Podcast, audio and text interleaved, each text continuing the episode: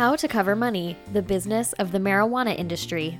And so all this cash flying around is brings up the, the story about banking, which is probably one of the most serious issues in the industry. Hello, and welcome to the Reynolds Center podcast. We are coming to you from the Donald W. Reynolds National Center for Business Journalism, based at the Walter Cronkite School of Journalism and Mass Communication at Arizona State University.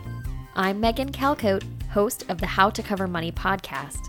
Today, we continue our discussion on the business of the marijuana industry with insights from Ricardo Baca, editor of the Denver Post website The Cannabist, and Kevin Dale, executive editor of Arizona PBS's Cronkite News. Dale also directed pot coverage as top editor at The Post. Baca and Dale shared their experiences covering the legal pot industry at Reynolds Week 2016. Colorado legalized cannabis for recreational use in January of 2014. In the two years since its legalization, Dale and Baca have been able to track and identify seasonal sales trends. We're always the first to write about these sales every month that they're released by the Department of Revenue because we, we know that they tell an, a very important story overall. And as Kevin mentioned, the, the sales and taxes in 2014 were significantly less than in 2015, and that makes sense. When, when these shops first opened, January 1st, 14, we had 35 shops statewide, and now we have more than 300. Then also, you, you have this giant peak in August of 2015, which is a result of four months of regular growth, and then you see it falling off. And what we're starting to see, honestly, this is tied to tourism. So when you do have high tourism and people come into Colorado to go mountain biking and to see the leaves change in the national parks, or conversely in the winter, hit the POW up in the up in Summit County and Eagle County, you, you see these sales spike tourists are coming, they're paying money for recreational weed, they don't have access to the cheaper medical stuff, and it is fascinating to see that. Identifying these trends has given Baca and Dale the opportunity to identify industries that play a big part in marijuana sales. Another unique aspect of the Colorado market is personal marijuana harvesting. As you're about to hear, the fact that it's legal for citizens to grow their own pot has an annual effect on the market. You also have harvests of legal and illegal cannabis. In Colorado, you can grow, as I mentioned earlier. So when you're cultivating that marijuana, and, and a lot of people cultivate and ultimately harvest in the fall, October, you're not buying at the shops because you have your own personal supply.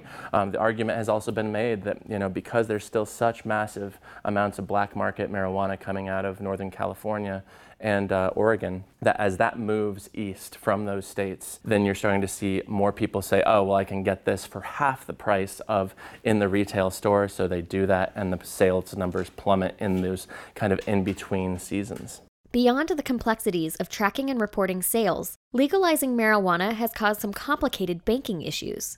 And so all this cash flying around is brings up the, the story about banking, which is probably one of the most serious issues in the industry. So Dave Migoya, he was our investigative reporter in business, and he was a he was our banking writer, uh, and he was an expert on banking, and he started to learn about marijuana what this helped him do was to break stories because people in the marijuana industry would call Dave about issues in banking because they knew he was an expert. They, uh, you know, no offense to Ricardo, but he's not an expert in banking. Not an expert and on so, banking. uh, understanding the issues around the battle with the Federal Reserve and banking and all this cash literally being driven around Denver in trunks, you know, was just an interesting and ongoing part of the story there's a Colorado credit union that's attempting to operate to serve the marijuana industry.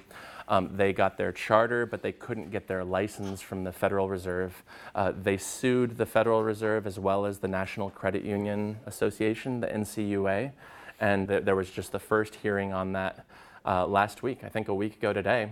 And ultimately, the U.S. District Court judge in Colorado kind of came out and said, heard the opening arguments and said he will make a ruling this month.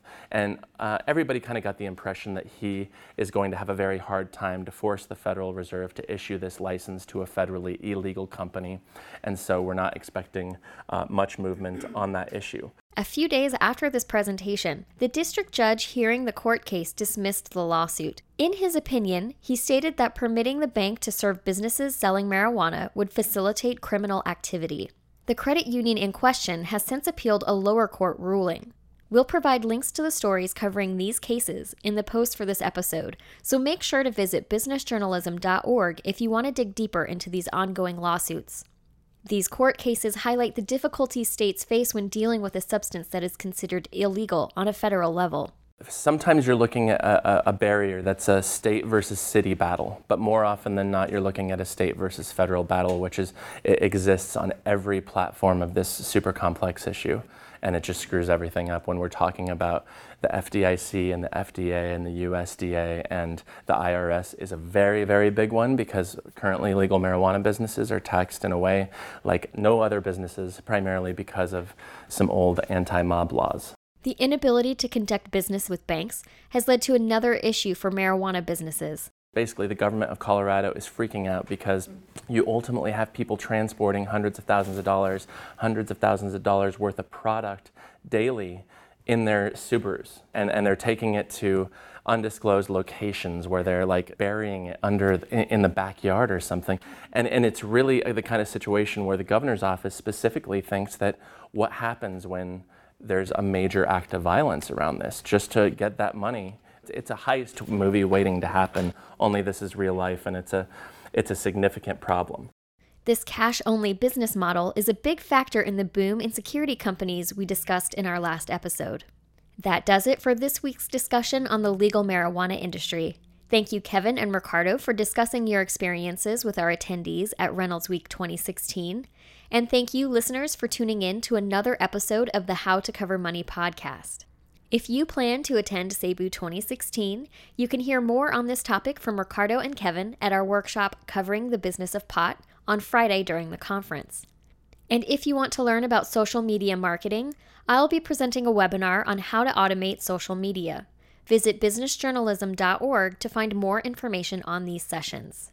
If you're in need of business journalism training, the Reynolds Center can help. Visit businessjournalism.org to find articles and self guided training, download our free ebook, Guide to Business Beat Basics, or sign up for our monthly newsletter. The newsletter will keep you up to date on training opportunities from the Reynolds Center year round. If you enjoy the How to Cover Money podcast, make sure to subscribe on iTunes, Stitcher, or SoundCloud. And while you're there, leave us a rating or review to help make the podcast more visible to other business journalists. Support for the How to Cover Money podcast comes from the Donald W. Reynolds National Center for Business Journalism. Join us next week for the final installment of our discussion on covering the legal marijuana industry when we'll discuss the cannabis coverage of potency and regulation.